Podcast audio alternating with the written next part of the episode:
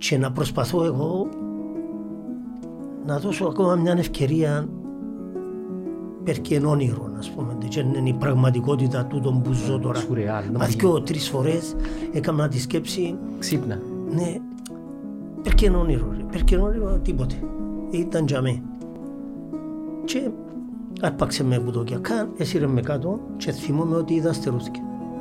Δηλαδή τόσο πολλά με σου ζούλησε και σύρε με κάτω με τα δυο τους χέρια πιάμε και σύρε με και την ώρα που ήμουν έτσι κάτω θυμούμαι καθαρά που σκέφτηκα η μάνα μου. Τον παπά μου είπα τούτο πολλές φορές αδίκησα τον έντον σκέφτηκα εκείνη την ώρα σκέφτηκα η μάνα μου.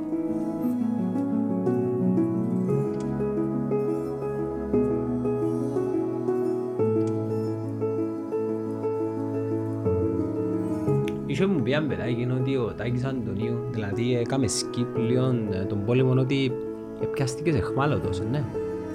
Ναι, πιάστηκα. Ε, ε, Είναι ε, ε, γνωστόν είπα το πολλές φορές ως τώρα και δημόσια. Εγώ δεν το άκουσα ποτέ. Άκουσες το ποτέ; Εγώ δεν το άκουσα ποτέ. Πού το είπες; Από εκεί πολλά ας πούμε; Σε, δι- σε διάφορες περιπτώσεις και σε ένα πρόγραμμα του ΡΙΚ Α, Ποιος θεωρήρει. Η νεολαία δεν θεωρήρει κύριε Τάκη. Ναι, και παλιά έδωσα και μια συνέντευξη στο Σάββαν τον Κοσάρη. Πόσο παγιά. Όταν ήταν στον Άστρα ο Κοσά- ο Κοσάρης. Έτσι, με- με- μιλάς για... Πριν 15 χρόνια. Δεν είναι παγιά το πράγμα. Είναι προ- προϊστορικά. Ναι. Ε, να μιλήσω για ένα θέμα που μ- μου προκαλεί μεγάλο θυμό γιατί ε, μιλήσαμε και στην αρχή έζησα κάποια πράγματα πριν τον πόλεμο εκεί και έζησα και κάποια πράγματα στη διάρκεια του πολέμου και αν θέλεις να σου πω εγώ όταν ήμουν στρατιώτης στον Καραβάν ήμουν σε μια πυροβολαρχία, πυροβολικό είχαμε πυροβόλα δηλαδή και το δικό μου, εγώ ήμουν μέρος του στοιχείου, του προσωπικού δηλαδή, ενός πυροβόλου. Ναι. Είχε πολλά το στρατοπέδο μας. Και το πυροβόλο μου είχε πυροβολείο, το οποίο ήταν παραθαλάσσιο. Στο λιμανάκι του Καραβά. Και παίρναμε το, ήταν μπετόν αρμέ, και που κάτω, και που πάνω, και βλάστηση που πάνω. Ήταν καυκάλα που πάνω και βάλες το πυροβόλο μέσα, την πίσω πλευρά, είχε δύο θήκες υποδοχές και κατέβαζες τις βάσεις του πυροβόλου για να στερεώνεται. Και είχε μια μεγάλη παραθύρα μπροστά που έβλεπε θάλασσα. Όλη η βόρεια παραλία της Κύπρου ήταν γεμάτη πυροβολία. Και κάθε πυροβολείο είχε και το πυροβόλο του που ήταν να μπει μέσα. Πώς λειτουργεί το πυροβολικό; Εν καιρό εκρηθμής κατάστασης, όταν δηλαδή φαίνεται ότι μπορεί και να γίνει πόλεμος. Τα πυροβόλα φεύγουν από το στρατόπεδο και πάσουν στο χώρο διασποράς. Ο, ο χώρος ο δικός μας ο διασποράς, στον Καραβάν, ήταν ένα δάσος. Πάει και μπαίνεις μέσα στο δάσος δηλαδή που φαίνεται, για να μην είσαι μες στο στρατόπεδο να έρθουν να σε βομβαρδίσουν και αν πράγματι επιβεβαιώνεται ότι είναι να γίνει πόλεμος, φεύγουν από το χώρο διασποράς τα πυροβόλα και πάσουν μες στα πυροβολία τους. Την Παρασκευή το BBC έλεγε συνέχεια ότι ξεκινήσαν τα πλοία από την Τουρκία και έρχονται. Εξέραμε το όλοι. Ελαλούσαμε το όλοι. Εγώ εν τω μεταξύ, όταν ξεκίνησε ο πολεμός, δεν ήμουν στρατιώτης. Είχα απολυθεί ένα χρόνο. Και έπαιζα στο ποδόσφαιρο στο Αποέλ και μόλις ήταν να πάω για σπούδες στην, στην Αθήνα. Ήταν να πάω δουλειά σε τράπεζα για να τα πούμε όλα και επειδή η τράπεζα ανα... χάθηκε η ευκαιρία εκείνη, αποφάσισα ότι ήταν να πάω για σπουδές. Ο πρώτος μου ξαδερφός, ο γιος του Γιώργου του Σανή που σας είπα προηγουμένως με το καπέλο, ήταν αθήπολοχαγός, όπως ήμουν και εγώ αθήπολοχαγός, εις τον Καραβά. Και φώναξε τους ο διοικητής. Και είπε τους ότι ξεκινήσαν τα πλοία, όμως η απόφαση είναι τα πυροβόλα να μείνουν στο στρατόπεδο. Γιατί να μείνουν στο στρατόπεδο; Διότι έχουμε διαταγές να μείνουν στο στρατόπεδο. Μα προσέγουν το. Γιατί να μείνουν; Λέει, ε, ε, ε, έχουμε διαβεβαιώσεις ότι είναι άσκηση που κάνουν και ότι δεν πρέπει να μετακινηθούν. Λέει του, ο εξάδελφος μου, καλά, τι κάνουν άσκηση. Γιατί να μην κάνουν και μια άσκηση; Λέει του, κοίταξε, ακριβώς το πράγμα είπαμε, του αρχηγού πυροβολικού. Και είπε ότι έχουμε οδηγίες από την Αθήνα ότι εάν λειτουργήσουμε με αυτόν τον τρόπο μπορεί κάποιος να ρίξει μια βολή να τους προκαλέσουμε και τελικά να μας επιτεθούν. Καταλαβες; Και ο αρχηγός πυροβολικού έλεγε ότι έπαιρνε διαταγές που την Αθήνα. Έπαιρναν παρακάτω οι διαταγές και καταλήγαν στην Αθήνα. Και μήνα συν. Μέσα στο στρατόπεδο ήρθε η αεροπορία το πρωί η ώρα 5.30 εβομβάρδισαν τους μες στο στρατόπεδο Επιάσαν όλοι λοιπόν έναν τυφέκιο και από φύγει Ο εξάδελφος μου έβαλαν έναν πυροβόλο, ευκάλαν το δίπλα που εμπά στη θάλασσα του στρατοπεδού, της αχαιροποιήτου που ήμουν εγώ και ο εξάδελφος μου. Είναι ακριβώς πάνω στη θάλασσα. Έβαλαν έναν πυροβόλο, έριξε μια βολή, το πυροβόλο χωρίς βάση, έφυγε το πυροβόλο. Και μπορούσαν να φύγουν. Με τον ίδιο τρόπο έγινε σε όλες τις μοίρες πυροβολικού που ήταν ή στο Βόσπορο, τον Καραβάν, όπου ήταν οι μοίρες πυροβολικού με τον ίδιο τρόπο. Όταν εγώ ύστερα στον πόλεμο επίαμε να πολεμήσουμε στον Άγιο Γεώργιο της Κερίνιας δηλαδή για να καταλάβεις η Κερίνια είναι εδώ η, η απόβαση έγινε εισβολή έγινε στο 5 μίλι, 5 μίλια δηλαδή από την Κερίνια, δυτικά. Ο Καραβάς είναι στα 7 μίλια. Ο Άγιος Γιώργης, ο Άγιος Γιώργιος είναι στα 3 μίλια. Εμείς είμαστε 3 μίλια από την Κερίνια και 2 μίλια από την απόβαση. Τα 2 μίλια ξέρεις πόσο κοντά είναι. Σε κάποια φάση να μην πω πολλά πράγματα που εκκινηθήκαμε προ το μέρος εκεί και είδαμε τα πλοία και τα αποβατικά. Ξέρεις τι ήταν η απόβαση που την είδα εγώ με τα μάτια μου.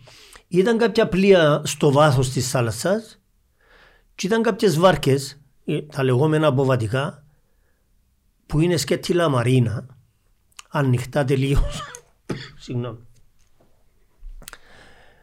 Γεμάτα στρατιώτες και ευκαιρναν έξω. Δηλαδή μπορεί να έκαμε και 10, μπορεί και 15 λεπτά να έρθει που το πλοίο οι βάρκες. Καθαρίζες τους ανέτ.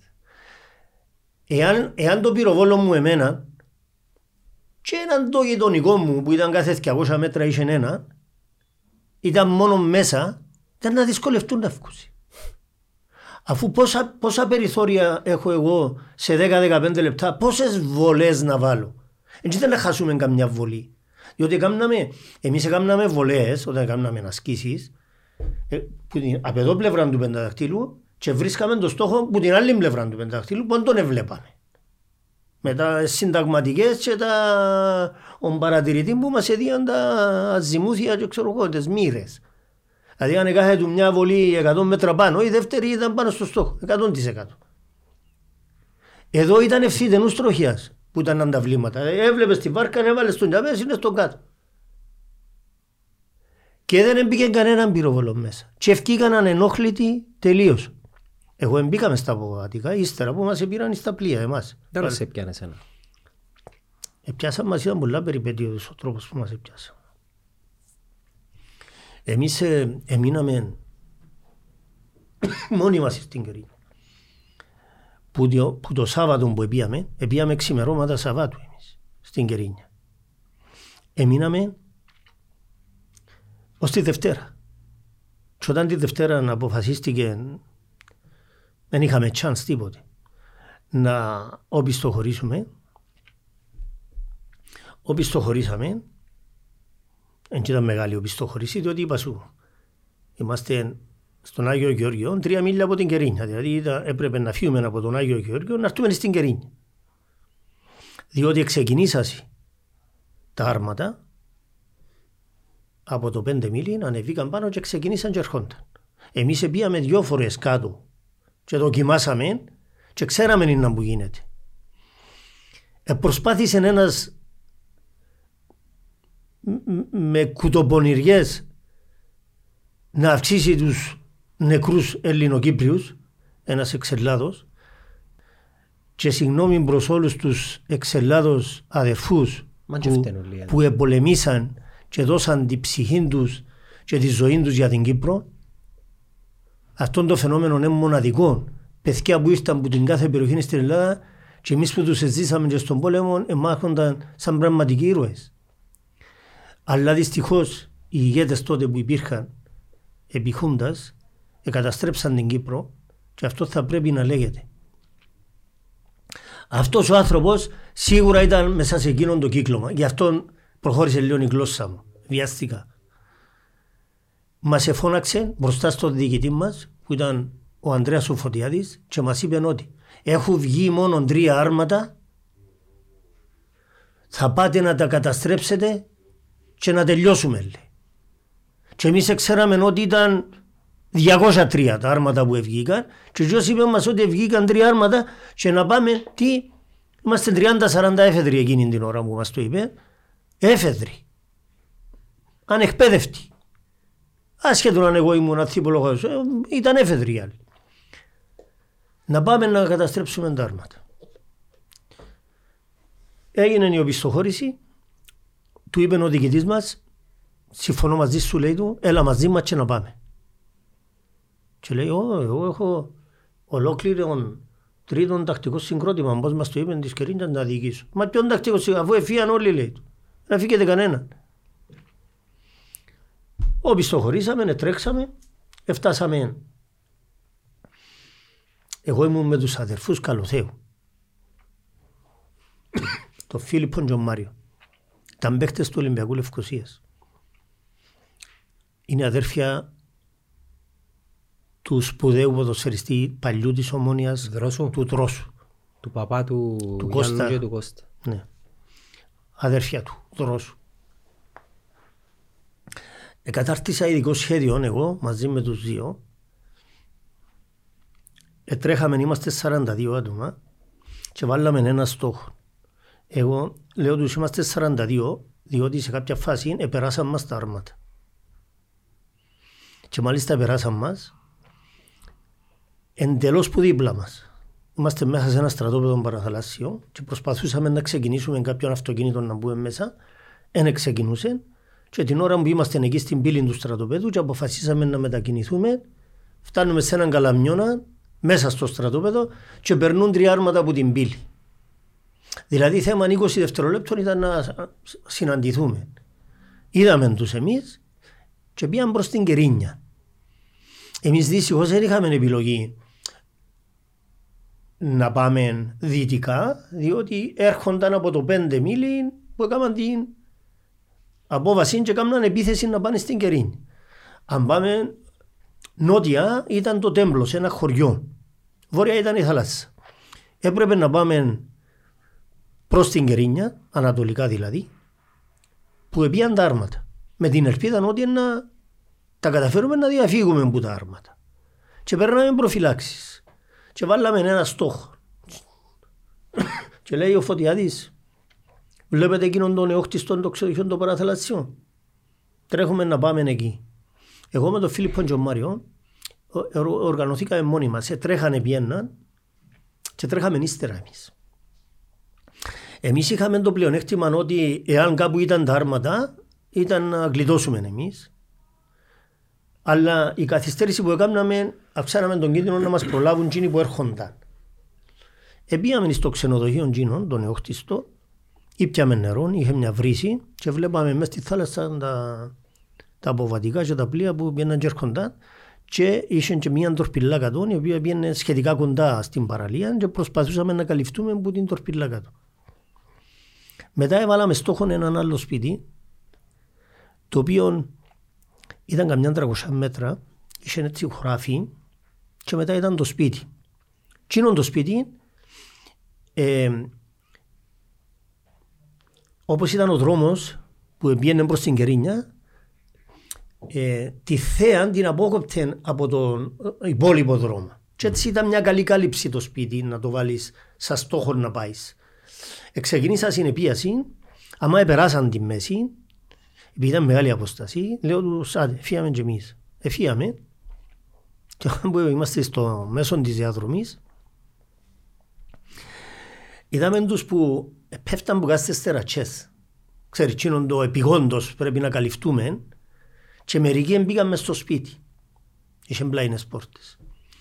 Εμείς έτρεξαμε με όλη μας τη δύναμη Εφόμαστε και από την τορπίλα κάτω, διότι ήταν το χωράφι να ανοιχτό τζάμε. Και τρέχαμε και κοιτάζαμε, επίαμε, μπήκαμε πίσω από το σπίτι και οι τρεις. Στη γωνιά ήταν απόλυτη σιωπή και δεν ξέραμε που γίνεται. Καταλάβαμε όμως ότι κάτι έπαιζε τζάμε. Εγώ πήρα το θάρρος και κοίταξα που το σπίτι δίπλα ήταν ένα σπίτι σε σχήμα σταυρού, το οποίο ήταν ισόγειο μόνο, ήταν μπούρινο σπίτι όπως τα κτίρια τα παλιά, τα κυβερνητικά, στα δικαστήρια, αν έπαιξε να φοράνε το πούρινο, το κίτρινο. Ναι, ναι. Πουρόπετρα. Πουρόπετρα. Και ήταν μέσα, δεν είχε ούτε μία καρέκλα. Τίποτε. Εγκαταλελειμμένο σπίτι, αργότερα μάθαμε ότι κάποιο Εγγλέζου ήταν που έφυγε. Δεν είχε τίποτε μέσα. Εκοίταξα και ήταν στα 20 μέτρα το πρώτο άρμα, μετά το δεύτερο και μετά το τρίτο άρμα. Και εν τουρκικά, δεν είχαν σημαία τουρκική πάνω, ούτε κάτι. Λέω του Φίλιππου και του Μάριου, ρε, εδώ με τα άρματα. Ήρθε ο Φίλιππος είδε το, την ώρα που το είδε ο Φίλιππος και εγώ έτσι, άνοιξε το κουβούκλιο.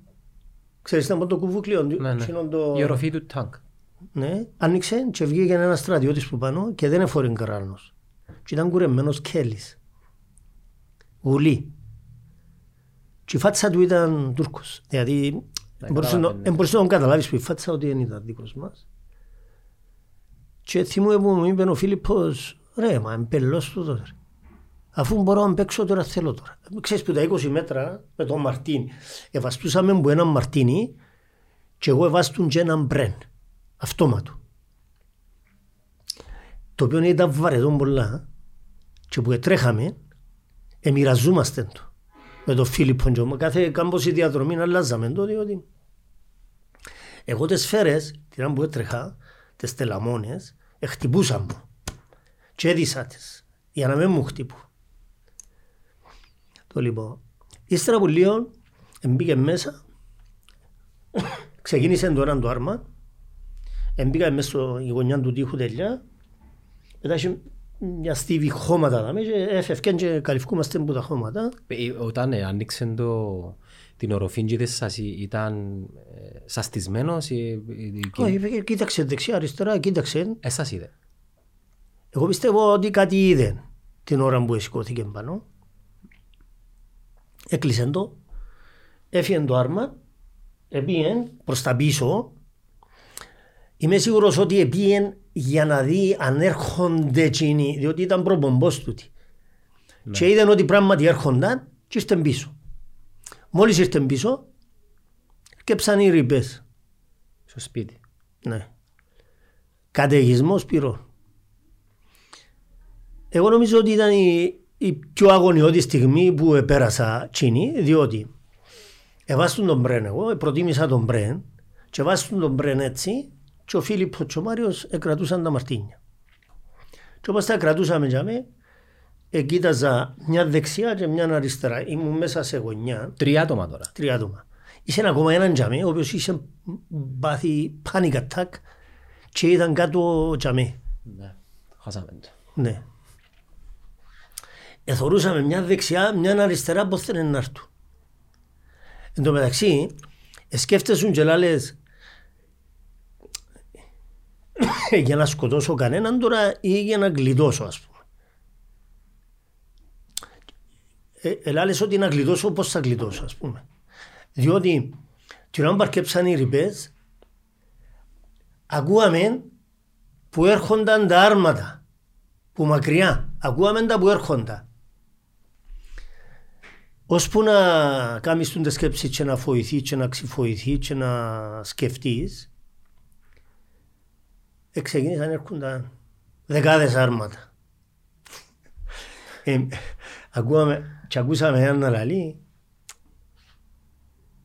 παραδοθείτε ξέρουν ότι είσαστε μέσα στο σπίτι, αν δεν παραδοθείτε να βάλει με το κανόνι μέσα στο σπίτι. λέει. Τι είναι σε ακούσατε ένα; Κυπρέο, δικό μας, Ελληνό Κυπρέο. Ήταν η κασία δηλαδή. Όχι.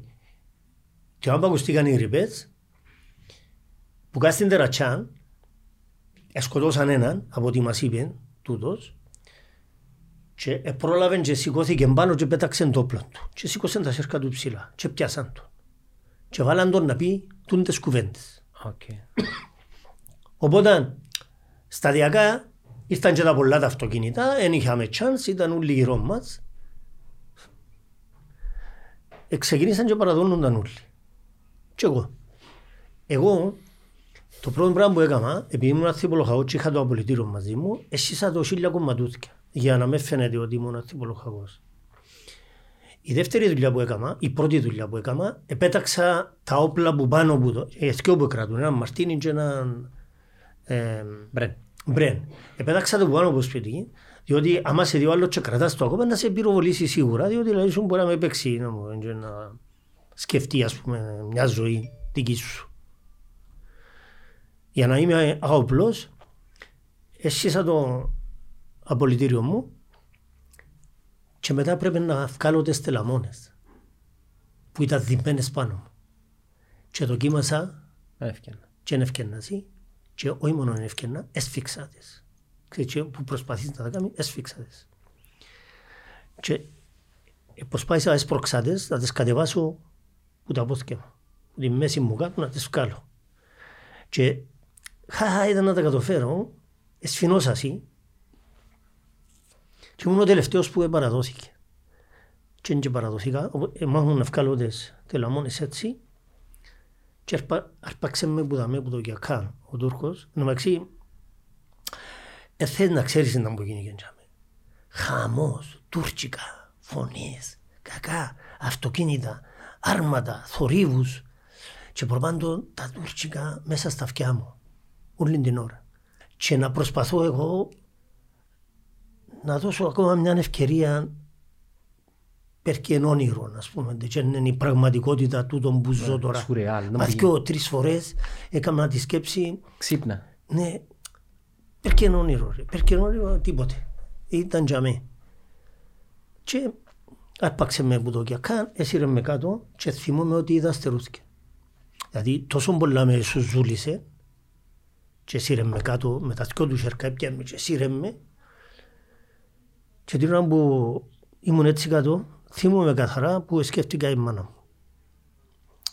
Τον παπά μου είπα τούτο πολλές φορές αδίκησα τον έντον σκέφτηκα εκείνη την ώρα. Σκέφτηκα η μάνα μου. Και λέω, ελάλουν, δηλαδή μια σκέψη απλή Χωρίς να την ελέξεις. Πού να ξέρει η μάνα μου ότι ο γιος της σε τρία δευτερόλεπτα, πέντε δευτερόλεπτα, δέκα δευτερόλεπτα να πεθάνει. Διότι μου βέβαιος ότι ήταν να μας σκοτώσουν. Επιάσα στις 42 στρατιώτες με τα όπλα, με τα στρατιωτικά. Κάμνοντας έφοδο για να καταλάβουν την κερίνια. Τι ήταν να μας κάνουν εμάς; Πού να μας κουβαλούσει; Και όταν έμαθα πριν δύο χρόνια από τον πρόεδρο των Εχμαλώτων ότι εμείς που επιαστήκαμε και με Εχμαλώτη είμαστε η μοναδική ενστολή που εμπολεμούσαν δηλαδή και πιαστήκαν εχμάλωτοι που δεν τους σκοτώσα. Οι μόνοι. Σηκώθηκε η τρίχα μου. Διότι όλους τους άλλους το πράξαντρος ξέρεις ότι έβαλαν μέσα 70 άτομα και σκοτώσαν τους μες στο πράξαντρος. Εμείς είμαστε 100 ή 200 μέτρα από το πράξαντρος. Και μας εμάς σκοτώσαν. Προσπαθήσαμε πολλές φορές να ερμηνεύσουμε γιατί δεν μας σκοτώσαν. Ο Φωτιάδης που ήταν πιο εμπειρός από εμάς, που ήταν ο διοικητής μας και εφόρος ποδοσφαίρου του Ολυμπιακού όπως είπα προηγουμένως. Μας είπε μια δυο εκδοχές, αλλά σημασία έχει ότι μας σκοτώσαν και έτσι ε, έδωκα μας την ευκαιρία και ποδόσφαιρο να παίξουμε και να ζήσουμε και να κάνουμε οικογένεια και να χαρούμε. Και Σε να- αντίθεση με κάποιους άλλους, δυστυχώς, ε, που το νήμα της ζωής τους κόπηκε άδοξα τελείως. Να σε ρωτήσω, τώρα που βλέπεις τα γεγονότα στην Ουκρανία και πλέον με την τεχνολογία θεωρούμε τα σχεδόν άμεσα ανακαλείς λίγο ε, κάποιες καταστάσεις οι οποίες, ε, δηλαδή το αίσθημα του πολέμου που η γενιά η δική μας δεν μπορεί να καταλάβει τι είναι το πράγμα. Εσύ πώς το, πώς το εκλαμβάνεις τούτο; Ε, να σας πω, εγώ επειδή έζησα κάποια πράγματα βλέπω το που μια οπτική γωνία που δεν άκουσα κανέναν να το βλέπει. Τους διεθνείς παραγόντες που μιλούν. Μιλούν όλοι ότι έμεινε ο τελευταίος θύλακας στη Μαριούπολη και πρόκειται να σήμερα αύριο να τελειώσει το θέμα της Μαριούπολης. Κατέλαβαν και το λιμάνι και έμεινε ξέρω εγώ σε κάτι αποθήκες σε μήνα. Ή επιτίθενται και ο στόχος του είναι να καταλάβουν το Κίεβο ή τώρα άλλαξε ο στόχος και είναι να καταλάβουν τον Ντομπάς, να ενωθούν με την Κρυμαία. Εγώ το βλέπω από την οπτική γωνία των ανθρώπων που πολεμούν. Και λες είναι ότι είναι να καταλάβουν την Μαριούπολη και εγώ βλέπω τους, τους ανθρώπους που είναι χίλιοι, δυο χιλιάδες ότι είναι να σκοτωθούν. Εγώ βλέπω τη ζωή των ανθρώπων, καταλαβες; Επειδή το έζησα από εκείνη την πτυχή του το θέμα, με ενδιαφέρει πολλά τι σημαίνει όλοι ασχολούνται η τακτική του Πούτιν ποια που είναι, ε, ποια που είναι η τακτική του ΝΑΤΟ, η Αμερική ήθελε το και οργάνωσε το και σε συνεννοημένοι με την η Ρωσία να μοιράσουν τον κόσμο. Εμένα με ενδιαφέρει ο κόσμος που σκοτώνεται. Δηλαδή, ό,τι και να ισχύει, υπάρχουν κάποιοι ανθρώποι που πολεμούν και χάνουν τη ζωή τους. Υπάρχουν κάποιοι άλλοι άνθρωποι που είναι στο σπίτι τους και χάνουν τη ζωή τους, χάνουν το βιός τους, χάνουν τα σπίτια τους. Αυτή είναι η πτυχή του πολέμου που πρέπει να έχουμε στο μυαλό μας και να συμβάλλουμε όλοι ο καθένας όσο μπορεί για να μην τα ζήσουμε. Επειδή οι δικές μας οι γενιές, είπα το και πριν, ε, θεωρώ ότι μπορούμε να καταλάβουμε τα μόνο πόλεμο. Δεν θα καταλάβεις εδώ. Αν ακούσεις το θόρυβο του αεροπλάνου που κάνει βήθηση, όπως τον άκουσα εγώ, εάν ακούσεις το βλήμα που το πυροβόλο του πλοίου την ώρα που φεύγει, ακούεις τον κρότο, ακούεις ένα βουητό που πάνω σου ύστερα, που περνά που πάνω σου η οβίδα, και ακούεις έναν μπαμ πας στον πενταδάχτυλο και αμέσως φωτιά που κάθεται, διότι ε, φλογοβόλα που, που ερίχναν πάνω στον πενταδάχτυλο, κρούσαν τον πενταδάχτυλο έτσι για να ξέρεις, μέσα στον πόλεμο. Ήταν, έκρουζεν ούλος. Ε, εάν δεν νιώσεις, να μην πω εκείνο που ένιωσα εγώ, που είναι το ακραίο, περικυκλωμένος, που δεκάδες άρματα, ας πούμε, γύρω από ένα σπίτι, που να απειλούν τη ζωή σου, ε, τότε δεν θα καταλάβεις τι είναι ο πόλεμος.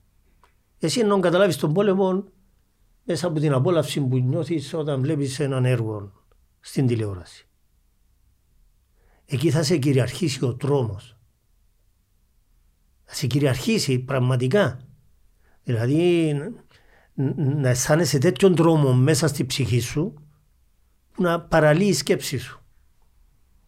Αυτός είναι ο πόλεμος και κάποτε κάποιοι που το παίζουν και κάπως ατρόμητοι δεν έχει.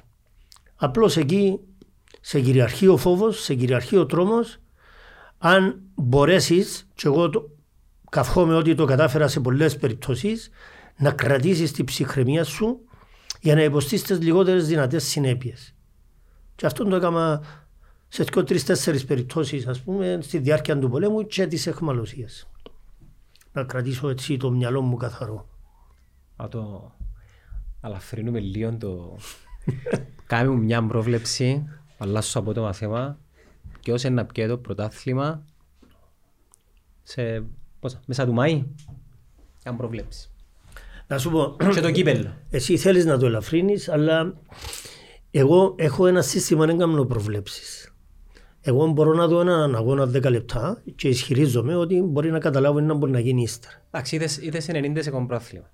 Ναι, ε, έξυπνη η τοποθέτησή σου. Ε, με βάση το τι είδα μέχρι τώρα, μέχρι τώρα πιστεύω ότι ο Απόλλωνας θα είναι πρωταθλητής. Γιατί δύσκολα μπορείς να τον κερδίσεις, πρώτο. Και άρα, Ε, δύσκολα μπορεί να την κερδίσεις και ο ίδιος όμως. άρα ε, να, του, ε, ε, ε, να πεταχτεί και καμιά νίκη. Ναι. Δεύτερο, δεν έχει καμιά ομάδα που έδειξε τις υπόλοιπες ότι μπορεί να κάνει σερία από νίκες. Γιατί είναι πάρα πολλά δυνατοί αντίπαλοι. Οι ισορροπίες δυνάμεων είναι πολλά κοντινές. Το ισοζύγιο μάλλον δυνάμεων είναι πολλά κοντινό μεταξύ των ομάδων. Και έτσι ε, ε, ε, δύσκολα βλέπω μια ομάδα να κάνει πολλές νίκες σερή για να εκμεταλλευτεί πιθανές απολύες του Απόλλωνα. Ε, εγώ το μόνο που μπορώ να σας πω, να φύγω που ε, του, του είδους τις ε, διαπιστώσεις που έκανα και να πω μια ευχή, να πούμε, ντε, είναι να κερδίσει το πρόθυμα του Αποέλ. Κότσο μου εσύ.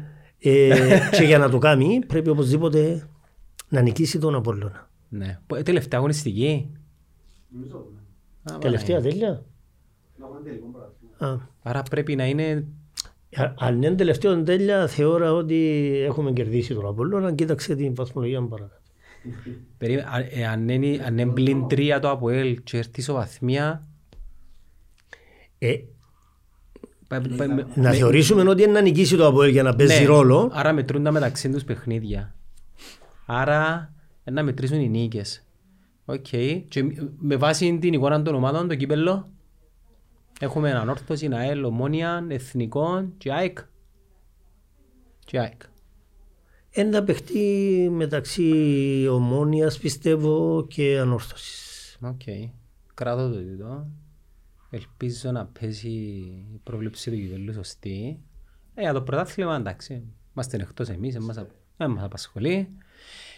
Εν καλά που κάνουμε τη συζήτηση επειδή η διαφορά σου με το Ρικ και με το Φίλτατον, το Σαββάν, τον Κοσιάριο είναι ότι τούτα που είπες εν, εν να μείνουν, είναι ιστορικά κατεγραμμένα πλέον στο διαδίκτυο και οι επόμενες γενιές εν να μπορούν να το ακούσουν, να το δουν και να, εκτός που να ξέρουν και ποιος είναι ο Τάκης, να δουν και την εικόνα της ιστορίας και του ποδοσφαίρου αλλά και των γεγονών της Κύπρου που τη μαθηκιά τη δική σου και δεν σβήνονται ποτέ τα πράγματα επειδή νομίζουμε οι νέοι ξέρουν τα αλλά οι νέοι δεν ξέρουν τίποτε.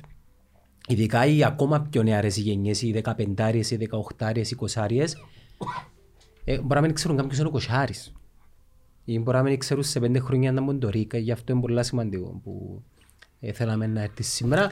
Κοιτάξτε να σου πω κάτι. ε, εμείς ζήσαμε δύσκολες εποχές. Εγώ κατάγομαι από ένα χωριό, το Γέρι, χίλιοι κάτοικοι. Μπορώ να σου πω αυτάρκες χωριών και αυτάρκες κοινότητα. Είχε απ' όλα. Τις εκκλησίες του, τους συλλόγους του, τα καφενεία του, τα γήπεδα του, τις ομάδες του. Όμως η κοινωνία μας είχε χωρισμένους. Υπήρχε ο σύλλογος τους δεξιούς, ο σύλλογος τους αριστερούς. Υπήρχε το καφενείο που πήγαιναν οι δεξιοί, το καφενείο που πήγαιναν οι αριστεροί. Υπήρχε η ομάδα των δεξιών, η ομάδα των Μεγάλη, αριστερών. μεγάλη Ναι. συζήτηση. Όμως είχαμε καλές σχέσεις. Ώσπου ήρθε το πραξικόπημα και ο πόλεμος. Εκεί έχαλασαν οι σχέσεις. Μοιραία έχαλασαν οι σχέσεις. Ξέρεις, εγώ θεωρώ ότι ενούλα μες στο μυαλό των ανθρώπων. Ε, ευερτιωθήκαν τα πράγματα, αλλά ακόμα έχουμε αποτυπώματα από την εποχή εκείνη. Γεννιούμαστε τοποθετημένοι. Αν είναι δυνατόν. Και μην μου πεις ότι δεν ισχύει το πράγμα που σου λέω. Δηλαδή ή γεννιέσαι, ή γεννιέσαι στην την κατεύθυνση ή γεννιέσαι στην άλλη κατεύθυνση. Και κάνουμε μια μπάλη ύστερα να ορθοποδήσουμε και να δούμε τα πράγματα πιο σφαιρικά και πιο αντικειμενικά. Και κάποιοι- Κάνουμε πάλι όμως. Και κά- κάποιοι δεν τα καταφέρνουν ποτέ να το κάνουν. Μα σίγουρα, Και καταλα- ό- όλοι και- μας. Και καταλαβαίνεις το. Όλοι μας δεν ξεφεύγουμε τελείως. Ναι, όλοι έχουμε τις ιδεολογικές μας απόψεις.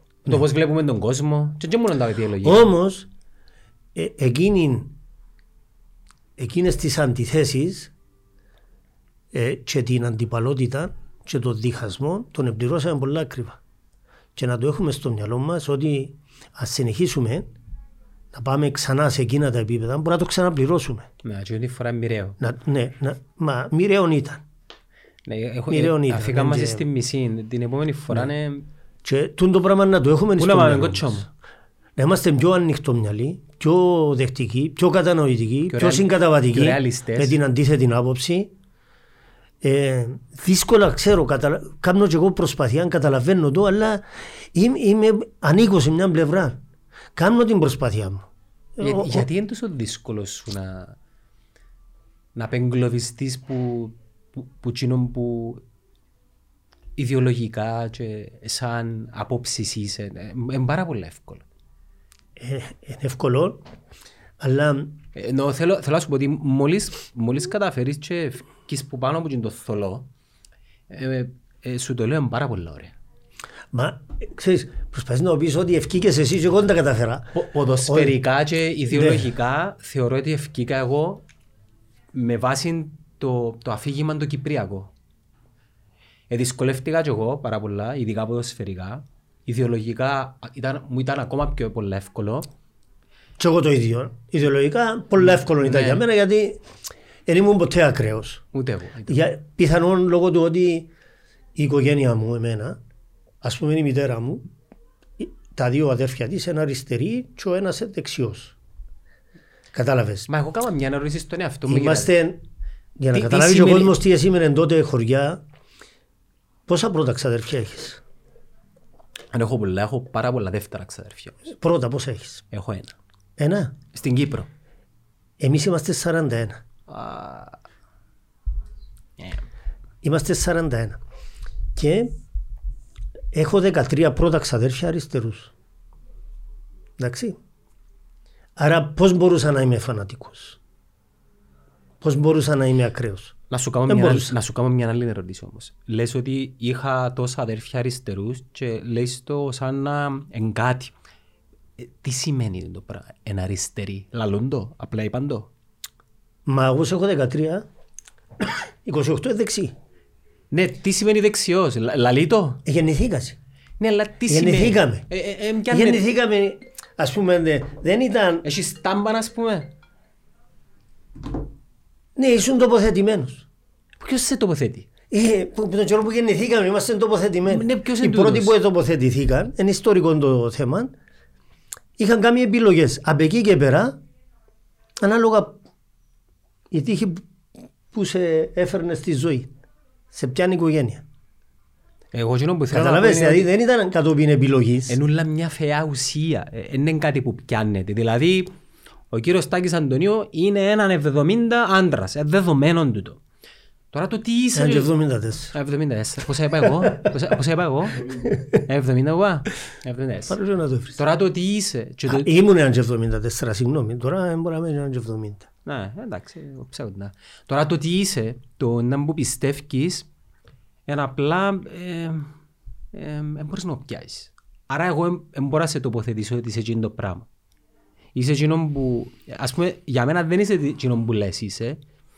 Είσαι κυ, κυρίως το, το τι πραγματικά είσαι ενώ ο ίδιος εσύ δεν το ξέρεις. Και μόλις το καταλάβεις το πράγμα, τότε θεωρείς τους ούλους το ίδιο. Κοίταξε. το- Ειδικά το 2020. Το τι είσαι, ο Σέξπιρ είπε, είσαι τα λόγια σου και τα έργα σου. Διότι τα λόγια σου και τα έργα σου δεν έχουν ευθεία φορά. Δηλαδή αν είχαν ευθεία φορά, λες το και φεύγει. Κάμνεις το και φεύγει. Και συνέχεια είσαι έναν καινούριο πράγμα. Δεν είσαι έναν καινούριο πράγμα. Είσαι ένα πράγμα που αποτελείται από τα λόγια του και τα έργα του, τα οποία έχουν κυκλική φορά. Δηλαδή, αυτό που λέω εγώ τώρα, κάνει τον κύκλο του, επιστρέφει πάνω μου. Ξανακάμει τον κύκλο του, το επόμενο μου επιστρέφει πάνω μου. Και με δημιουργεί εμένα. Άρα το τι είμαι εγώ, είμαι τα έργα μου και τα λόγια Σε μου. δημιουργεί σε ποιους όμως; Στην, στον περίγερο σου και στην κοινότητά σου. Ναι, ε, ε, Ε, δημιουργεί την οντότητα ναι, σου. αν Ποιος είσαι είσαι. μόνος σου σε ένα νησί, δεν έχει σημασία. Είσαι εκείνο που εκλαμβάνουν οι άλλοι ότι είσαι. Εκείνο που εκπέμπεις, εκείνο που λες και πολλά πιο σημαντικό εκείνο που πράττεις. Και εγώ δίνω παραπάνω σημασία στο εκείνο που πράττεις. Επειδή είμαι στην Κύπρο, πολλοί λαλούν τι είναι πολλά πράγματα, αλλά στο τέλος της ημέρας ε, μπορεί να είναι και το ακριβώς το αντίθετο ή μπορεί να μην είναι τίποτε. Και ναι, μπορεί κάποιος να ξεφύγει. Και οι νέες γενιές θεωρώ ότι πλέον, ειδικά η, η γενιά που έρχεται, η Z, θεωρώ ότι ε, έχουν παραπάνω κοινά να τους, ενώνει, να τους ενώνουν, άρα είναι δύσκολο να τους να διαχωρίζουν παρά πράγματα που να τους διαχωρίζουν ενώ την τότε εποχή τη δική σου ήταν λιγότερα εκείνα που σας ενώναν και πολλά εκείνα που σας εχωρίζουν. Κοίταξε, παίζει μεγάλο ρόλο στον άνθρωπο η γνώση και η παιδεία. Δηλαδή, να μην είναι τυχαία τυχάσπαρτες η, η, η, η γνώση και οι απόψεις που ακούεις. Πρέπει να είσαι άνθρωπος που να προσπαθείς να καλλιεργήσεις τον εαυτό σου, να μαθαίνεις, να διαβάζεις. Να αφισβητάς. Να αφισβητάς, βεβαίως, για να, να μπορέσεις να αναπτύξεις και την κρίση σου. Να μην είσαι έρμεον στις απόψεις των άλλων. Ναι. Εξάλλου, ξέρεις, ο Σοκράτης έλεγε ότι, θα το θυμηθώ, η, η γνώση και η παιδεία λέει παράγουν αγαθά είναι όπως την εύκρατη γη, όπως το ευ, εύκρατον έδαφος που παράγει αγαθά. Η γνώση και η παιδεία παράγει αγαθά. Κατάλαβες; Ναι, ναι. Δηλαδή, η, η, καλλιεργείς το χωράφι, καλλιεργείς τη σκέψη σου, καλλιεργείς τη γνώση σου, κατάλαβες, θα, θα παράξεις αγαθά.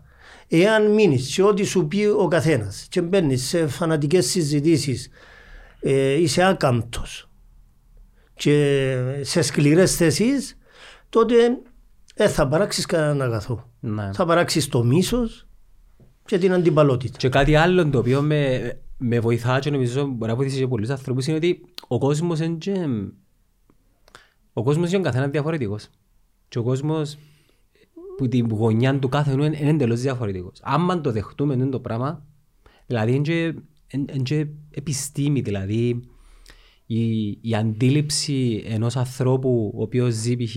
σε- στη Βραζιλία για τον κόσμο ή ενός άλλου ανθρώπου που ζει στη Σανγκάη για τον κόσμο και ενός Κύπριου που ζει στη Λευκοσία ε, διαφορετική ε, εν και οι, οι, απ- οι απόψεις τους ίσως για τον κόσμο είναι ταυτόχρονα σωστές και οι τρεις. Άρα δεν μπορώ να αμφισβητήσω εγώ το πώς βλέπει ένας τον κόσμο και να καθορίσω ότι είναι- ο κόσμος είναι όπως εγώ πιστεύω ότι είναι. Δηλαδή ο καθένας μας έχει διαφορετική οπτική γωνία και Εντάξει, μ- μόλις το αντιληφθείς σου το πράγμα μπορείς πολλά πιο εύκολα να δεχτείς και την άποψη και τις ιδέες του άλλου και τις πεπιθήσεις του και τα πολιτικά του και τα θρησκευτικά του πιστεύω. εντάξει, τελικά αυτά τα θέματα καταντούν δυστυχώς να είναι κάπως προσωπικά. Δηλαδή πώς βελτιώνεις τον εαυτό σου, πώς εσύ απελευθερώνεσαι από κάποια αρνητικά φαινόμενα διότι εάν έχεις την άποψη, λέμε πολύ, ότι μπορείς να διορθώσεις τον κόσμο, ματαιοπονείς.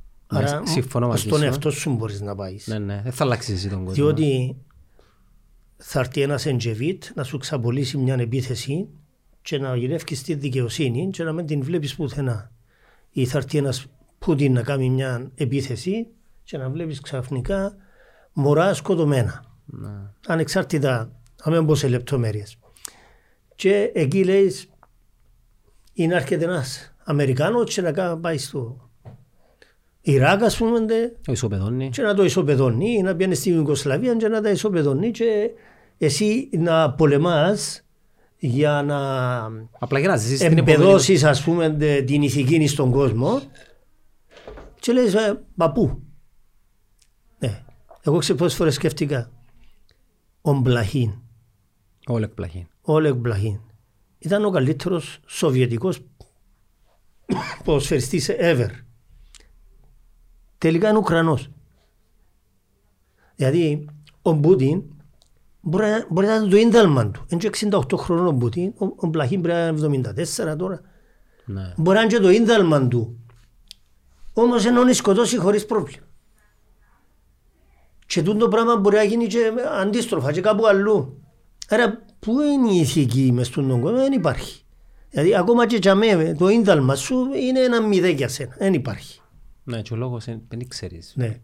Άρα λοιπόν δυστυχώς φαίνεται ότι με τον εαυτό μας μπορούμε να βελτιώσουμε. Τον περίγυρο και, μας, Και, τον- πολλά, δι- και τον περίγυρο μας σίγουρα. Και πολλά πολλά δύσκολα μπορούμε να επιδράσουμε πάνω στην κοινωνία. Όμως σίγουρα δεν πρέπει να το βάζουμε κάτω, να μην στέλνουμε αρνητικά μηνύματα, διαπιστώσεις κάνουμε. Δυστυχώς έτσι είναι ο κόσμος σκληρός. Κλείουμε με τούτο. Ο κόσμος είναι ο μικρός μας περίεργος τελικά. Κύριε Τάκη, ευχαριστώ πάρα πολύ που ήρθες και για την επιτέλους κουβέντα που έκαναμε. Εσύ για ένα χρόνο. Αλλά μας αφήγε ο COVID. Και εύχομαι σου τα καλύτερα. Για την ομάδα σου θα, θα πω κάτι, να πω για δική μου, ελπίζω να πιω κύπελλο. Τώρα θέλεις εσύ ποιος πράθυμα πρέπει να το παλέψεις. Α, κοτσό. Καλή συνέχεια, Ε, ευχαριστώ. ε, ε, Εγώ ευχαριστώ για την πρόσκληση. Ε, από την ημέρα που μου είπες πριν κανένα χρόνο για να έρθω, ανακάλυψα και είδα και τον φίλο μου τον Νίκο τον Πατήκη. Ξέρεις, είμαστε ε, τον Νίκο τον Είπε μου. Πατήκη πολλά φίλοι και είμαστε και μαζί εχμαλωτοί και ο Νίκος ο Πατήκης ήταν εχμαλωτός. Ε, Περάσαμε δύσκολες στιγμές μαζί. Ε, Τσίνος πα- μου είπε, φέα, βρεις και τον Τάκη, αλλά μισή Ναι. ωραίες ιστορίες να σου Παρακολουθώ το έτσι με κάποιες συνεντεύξεις σας και βλέπω ότι έχετε πολλά καλό επίπεδο και κυρίως ελεύθερο πνεύμα και αρέσκει μου πολλά. Να είσαι καλά κύριε Τάκη, ευχαριστώ πολύ.